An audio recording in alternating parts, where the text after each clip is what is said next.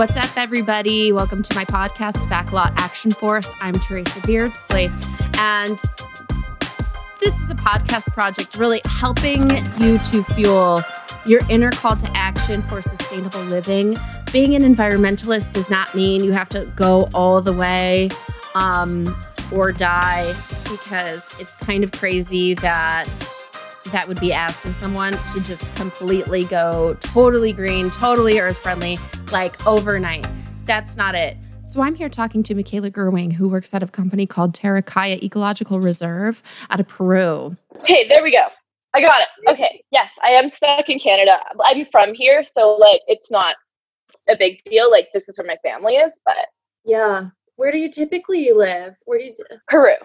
Oh my gosh, that's amazing. Yeah, so that's the place where I work, um, I'll tell you all about it, but there we're actually in Peru. So wow, I, I I'm looking at the photographs; they're so stunning.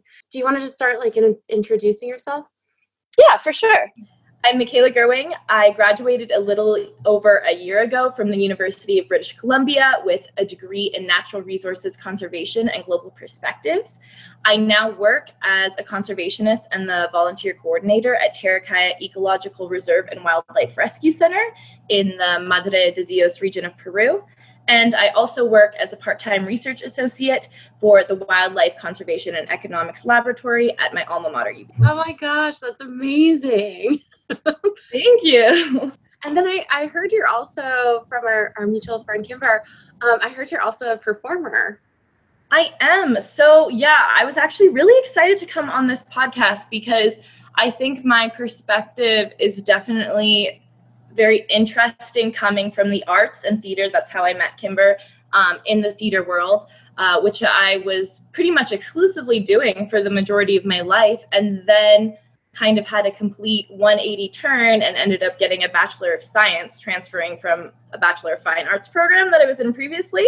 And so just totally flipped my life upside down.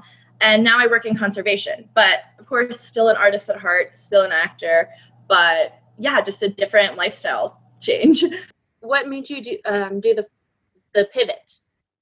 Yeah, well, it was a slow process. I mean, I so I grew up in Canada. I left here when I was 15 to go to California, where I met Kimber, our mutual friend, mm. um, at boarding school. I was there for musical theater. I ended up going to a university in Chicago for musical theater.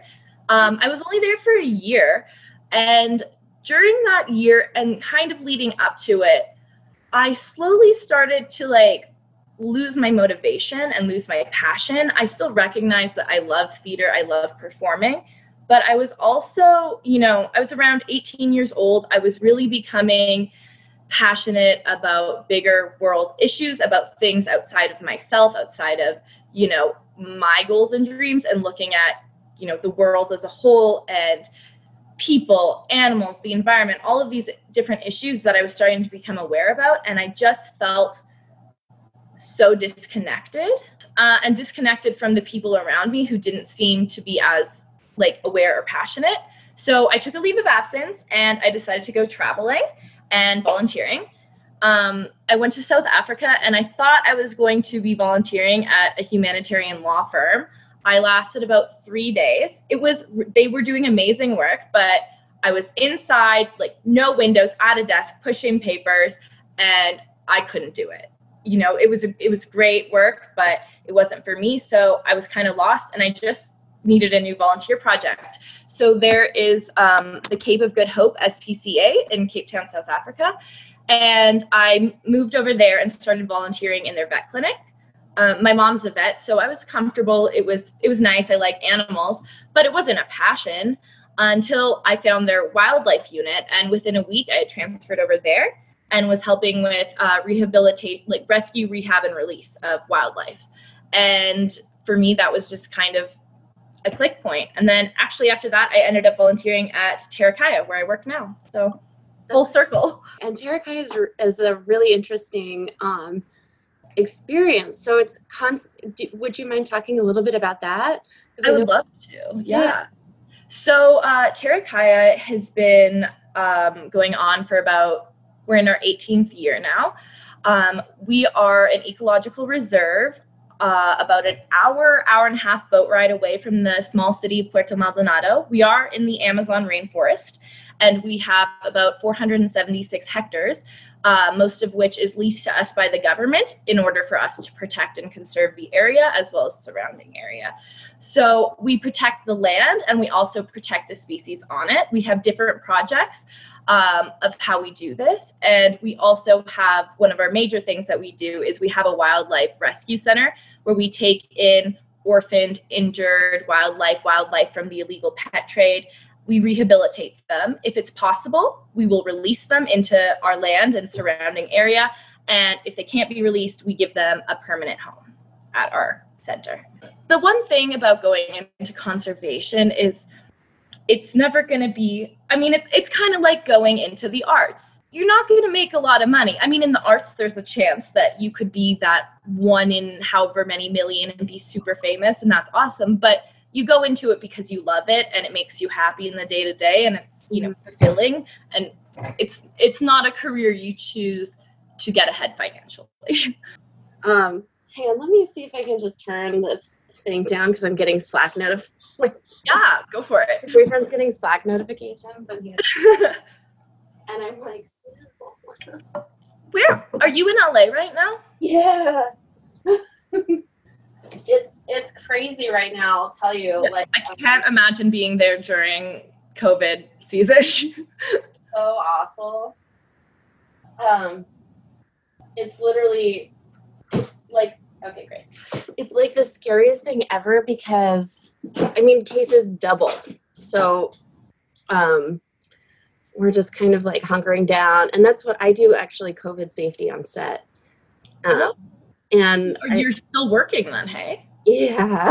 so I just got this job and I actually do sustainability. Uh, so now I'm working with a company called Good Planet Innovations and I do um, sustainability on set and COVID safety so cool. It's it's crazy because well, and that's how I got into it because I'm like, we waste so much on set and in the arts. Sometimes in theater, it's theater is kind of naturally sustainable in a way because you can kind of reuse money. yeah, money and like you could reuse stuff. You know, you don't have a lot of like high, um, you know, high cost stuff unless you're in the bigger theaters. But even then, it's not the same. I mean, even just like craft, I feel like but I was listening in your other podcasts, like, you know, people like there are different ways to deal with it, but yeah, it's insanity. It's crazy. Yeah. Like there's so much stuff that just goes down the drain, like pounds and pounds and pounds of food um, that could be turned into like energy actually yeah. or donated or whatever. And then you could essentially power yourself if you have the, mm, if you have enough I don't know, technology around you, but it's mm-hmm. nobody really wants to change their ways. Um, and so I think like, you know, that's why I invited you because I feel like if I don't know, I think it's really good to get an understanding of what's out there in the world and how people and the world um, collide and connect outside of the city. Yeah, totally. I mean, it's it's so easy to get stuck in our own perspective and stuck in our own little world. And then it takes you know people like you and me who really don't have any connection other than one mutual friend you know having a conversation to be able to share these ideas that we never would have been able to have otherwise. So true. Do you specifically work with animals or do you work um, also with in with the environment or? I mean both, right? It's all connected, and um, my main focus is wildlife. Um, on a species level and an individual level. But in order to protect wildlife, we have to protect wild spaces. All of these things go so hand in hand. You know, if you look at an ecosystem, absolutely everything within it is interconnected. You know, the animals can't survive without the plants, the plants can't survive without the soil and the bees and the pollinators and, you know, the clean rain that we're getting. You know, the seasons are important. Everything within one ecosystem is so, so, so crucial. So, what we need is we need some people who are looking at it as a whole, and we need people who are looking at a bunch of specific things to come together and figure out how to collaborate. Because, you know, with an issue as complex as climate change and the environment, there's no one simple solution, or else we already would have done it. You know, it's it's going to take millions and millions of people coming together and using their expertise to find a collaborative way to make change. Mm. Um, what do you see as like the the primary pain points in terms of or problems that you're looking to solve? Yeah, I've thought a lot about this, and it's hard because there are so so many right now, and I think especially, you know, lately with the Black Lives Matter kind of resurgence, it's not just environmental issues, you know, that I wanna that I wanna conquer. It's social issues. It's the interconnection of all of them, but I also, you know, try and take a step back and just focus on something because it's really easy to get overwhelmed by all of it. Mm. So, at least right now, my focus is definitely wildlife, keeping wild spaces wild, and focusing on the protection of species and also individual welfare while we're doing that. Uh, so yeah, right now my focus is definitely where I'm at in Peru. We have a lot of amazing programs going on. A spider monkey reintroduction program that I'm really focused on. Um, we're doing a turtle repopulation project. So there's a lot of small specific things within my workplace that that we're focused on for sure. But yeah, it's really hard to just narrow down to like one problem you want to solve when the world is in chaos. I know. or like what kind of activist do you want to be too i think. Right yeah. I mean activism has always been hugely important to me. I was before long before i ever got into environmental activism i was um, into animal welfare activism. I was you know vegetarian by the time i was 13 i was attending protests against the rodeo in the city i grew up in activism was always something that really fueled me mm. and it's been interesting because where I live in Peru is extremely remote, like extremely, extremely remote. I don't have, you know, access to like service or Wi Fi or anything like that the majority of my time. I'm out in the jungle doing my work for that place. Mm-hmm. And so it's really disconnected me from that activism that I was so involved in. I lived in Vancouver for four years. I was going to protests like probably twice a month for different causes. And now I see myself in general, other than COVID times, living in a situation that's so isolated. And it's something that I struggled with is the lack of uh, activism that I could take part in, and also coming back to it, like the lack of like theater and art that I could take part in where I'm at. So that's actually something I'm really been thinking a lot about. And one of the reasons I have my Instagram page and all of that is because it is a way for me to try and communicate what I'm doing to the public um, without actually being in a physical location where I can be that activist that I want to be. Mm-hmm. Um, and yeah, and I, have been I'm in Canada now, as I told you uh, during COVID times until I can get back to Peru when the borders open. And I was able to attend a couple of protests here for BLM, but I mean, with COVID, it's it, it's just insanity. So right now, it seems like a lot of this is taking place more online. Yeah, I think yeah, everything's online right now, which is mm-hmm. is really interesting because I know and some people are going to work and some people are just not at all. I mean, with people at home, I think the um, you know they're more open to educating themselves, mm-hmm. or the opposite. You know, they're yeah. you know like trolling on other people's stuff. Um, I, I think it's a unique opportunity to kind of have a captive audience, but also to participate in ways that you wouldn't normally be able to. Because normally, I think in film we do 12 to 16 hour days. And now we're like, maybe we work 10 hours if we work at all. Um, right. And the time that we have, like, that's just a luxury we've never had as like humanity before, is just all of this time doing nothing. Yeah. it's a great well educate ourselves. Exactly. so like um if someone wanted to do like one thing a day to help the environment like what's what do you think that people could start with i love that question um okay so i actually saw this really interesting um i guess image going around on instagram during blm and it was about how everybody has their own lane you know don't shame people who aren't going to protest they might be self educating. They might be having conversations with family members. They might be donating. We each have our own lane. Mm-hmm. And I think that really transfers to how we can be environmentalists as well. I think there's a lot of perception of it's all or nothing. No one is perfect. Like I my career is in conservation and I still do tons of things that I should fix and I need to work on and aren't perfectly sustainable or are completely unsustainable. Um, so first of all, like just forgive yourself. If if you think it's too hard and it's too much and you can't do it and it's overwhelming, just like take a breath and choose like one small thing that works for your life. For some people, eating less meat might be really easy. If for other people, replacing to re- reusable water bottle might be the only thing that they can do right now.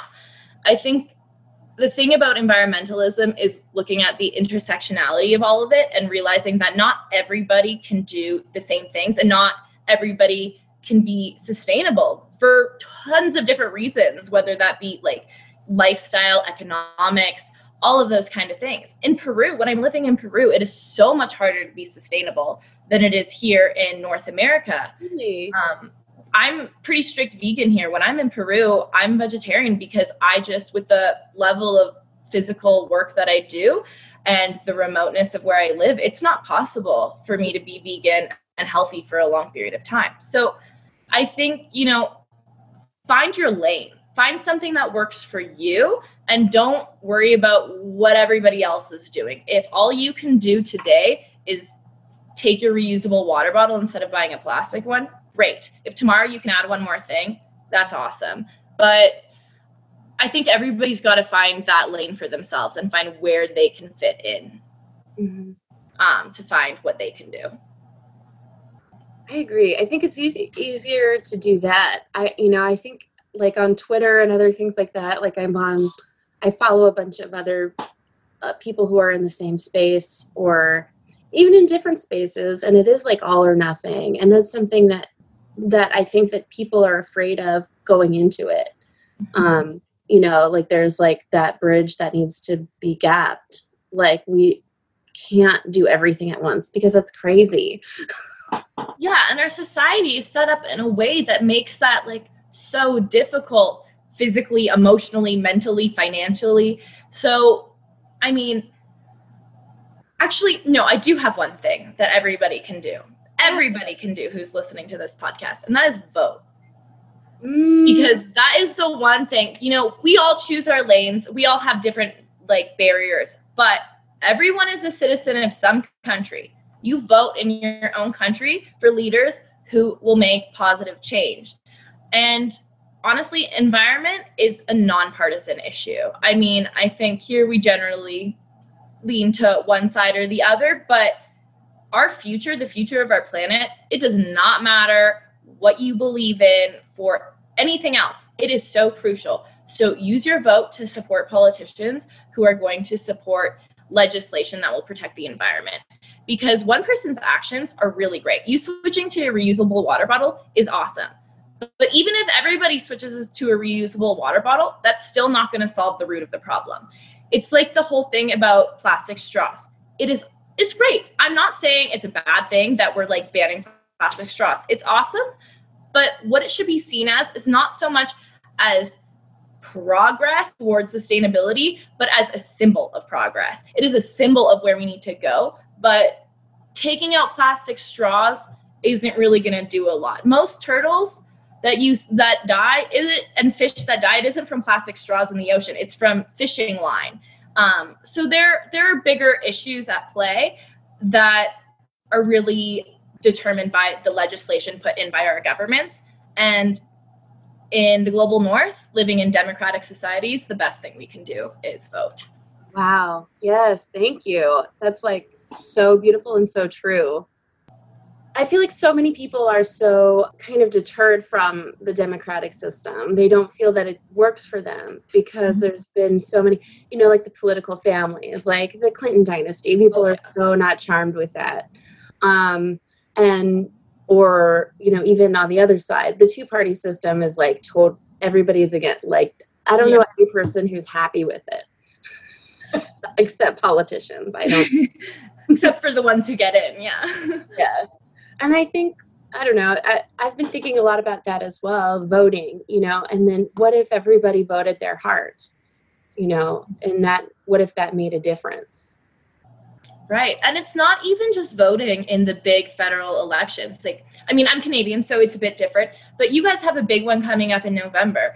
And that seems to be what gets all of the attention. But in the end, a lot of the important legislation is coming from those smaller votes that you do, whether you're voting for your attorney general or you're voting for, you know, who your mayor is. Like all of those smaller elections are so crucial. You can't just show up for the federal election and think you're done and call it a day. You have to show up for every single one because those are the ones where it can be off by 30, 100 votes, and your vote could actually make a significant, significant difference. So, yeah, it, it's not just federal elections, it's every election that we need to pay attention to. Do you think it's possible for us to correct the environmental path that we are on as a species? Or do you think that one day we'll have we'll see some of these problems get solved? I think that's a loaded question because we can't we can't know. And I don't even claim to have the you know knowledge experience to know. Emotionally, it's back and forth. Like in university, going to studying conservation, some days you'd come out of class so depressed, just feeling like, you know, we've already passed all the thresholds, we're screwed, there's nothing we can do, people don't care, like we should all just lay under a rock and just wait for it to end. Mm-hmm. And then there are other days where you hear about these amazing success stories or like small movements or changes, and you feel so invigorated and passionate and like, yes, we can do this. And in the end, I think it's a choice. It is a choice what we believe mm-hmm. and I choose to be optimistic. Even if five years from now we already pass every threshold, you know, everything's in chaos, I'm still going to be fighting because for me, it's a responsibility. For me, it's something that we have to do. So there's no point where I think we just lay down and stop trying. Like there, there's no point in that. We just keep fighting as long as we can to protect species, to protect humanity, to protect each other and ourselves. And so I think, you know, I can't say what's going to happen, but I can be optimistic. And I would recommend that to others as well. I know that it's like kind of like a doomsday thing. Like people are like, yeah, what's the point or whatever. But I think that it can make a difference right now in people's lives pretty immediately and I think that can kind of go for pretty much anybody in any country, in any place, any animal. Mm-hmm. you know, I think it would work out. I'd love to kind of talk about your intersection with the arts as well. Do you still practice um, anything in the arts, and is there an intersection for you? Uh, yeah. Well, so since I started my job at Taricaya, I haven't really had a lot. I've done a lot of writing, um, a lot of singing, things like that, but uh, no actual performing other than just for friends. The last year since I've been out of university has been a bit difficult to perform because of where I physically live. And now, obviously, with COVID, nothing's happening. Um, but while I was in university at UBC, I was involved with the Vagina Monologues, uh, part of the global movement V Day uh, a movement to end violence against women. Um, the Vagina Monologues was written a long time ago, so it's not very intersectional, but it is an important show because of the history of it. So it's performed every year around Valentine's Day at colleges and churches and theaters across the world, really, to raise money to help end violence against women. Um, and so what I did in university was the first two years I acted in it, and my third year in university, I actually ended up directing it. Uh, one thing that I liked that we did was after each show, we had like a talk back with the audience to talk about intersectionality, the problematic issues with the piece because of you know how it's aged, and then you know people's experiences. So I was involved with the show for three years. My first two years I acted in it, and the third year I directed. It was really incredible. We had after a talk back with the audience about you know problematic parts of the piece and you know how it how we can update this discussion for 2020 for intersectionality for today. Um, and we ended up raising over $6,000 for uh, women's shelters and the Sexual Assault Support Center on our campus. So that was the last big piece of theater that I got to be a part of, but it's definitely something that is always on my mind. I do a lot of writing, a lot of music, and it's something that I'm trying to figure out how to go forward with, how to do more theater and continue conservation. Mm-hmm. And I think a lot of it is going to end up being science communication and in that realm. But yeah, it, it's tricky. It's tricky to stay involved in theater when you physically live somewhere so remote. Mm. Yeah, and any kind of performance, like even even you said you have a hard time getting on social media. Yeah, exactly. So like even if I want to watch a movie or something, I have to download it when I'm in town on my computer, bring it back, watch it then. Um, so I think there's a theater in the city. I, I've walked by the theater. I've never seen it open. It would be entirely in Spanish. My Spanish is good, but not good enough for me to act. So mm-hmm. it, it just right now, it's not physically possible, but it's something I'm still really passionate about and do want to continue with for sure. Yeah.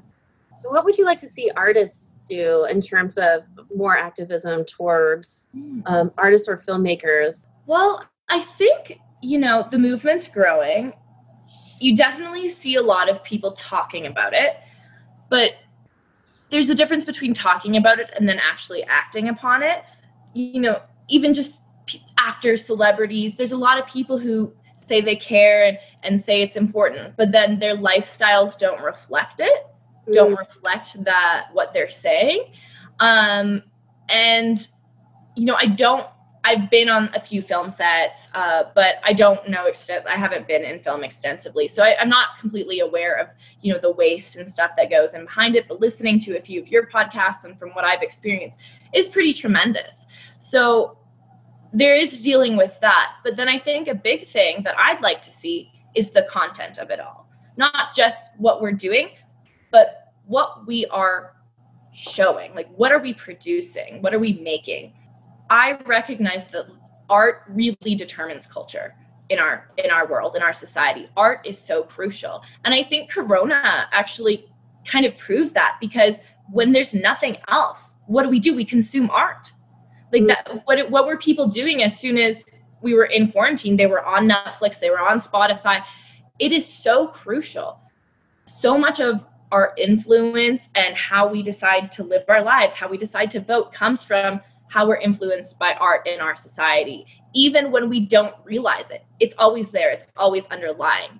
So, not only should we just be sustainable while making that art, but we should be sus- promoting sustainable content. We should be talking about sustainability within our art, you know, talking about climate change within the movies that we're making. Like, there are ways to take this and put it into the art. And that is definitely what I'd like to see more of because as artists we're leaders. As artists people you know follow are influenced and i think it's a responsibility to to do better by by that. Mm-hmm. yeah amen. I think that in the arts we have such a huge platform you know it's like super no matter what at least you can get seen on social media. You know even the next levels the further levels of that like in in terms of not not even just about making documentaries about the environment, but also having everything kind of around that these be sort of sustainable. And what does that even mean? Um, what does sustainability yeah. mean to you? Oh, that's a great question. Sustainability, I guess, would be taking ownership of our daily actions and becoming aware of our impact. Mm sustainability is a process, not a destination. There's no such thing as being perfectly sustainable. I guess that sounds a little cheesy, but it really is. We can always do better. There's always more to do. Even, you know, some of the most influential, famous environmentalists out there are still working on being better. Every single person, uh, you know, has has a long way to go, and I think that we need to reframe how we look at sustainability as like okay, you know, I'm not using plastic, I'm zero waste, I'm sustainable. There are always more things we can do. Um, is there anything that I didn't ask you that you feel like you want to share no, I think just that the intersectionality is something that right now I think is just one more thing I want to emphasize again um, is being kind to yourself and others because you never know where somebody's coming from. You never know what struggles they have and what limitations they have to being a part of this movement um, and to being more sustainable themselves, to be more to being more environmentally conscious.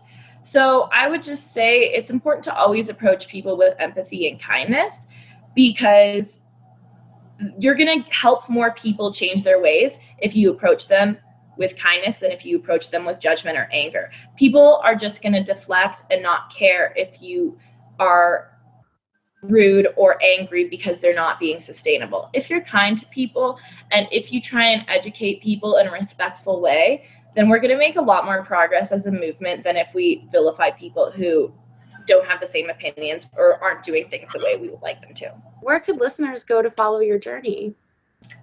Um, you can follow me on Instagram at Mikaela's Wildlife.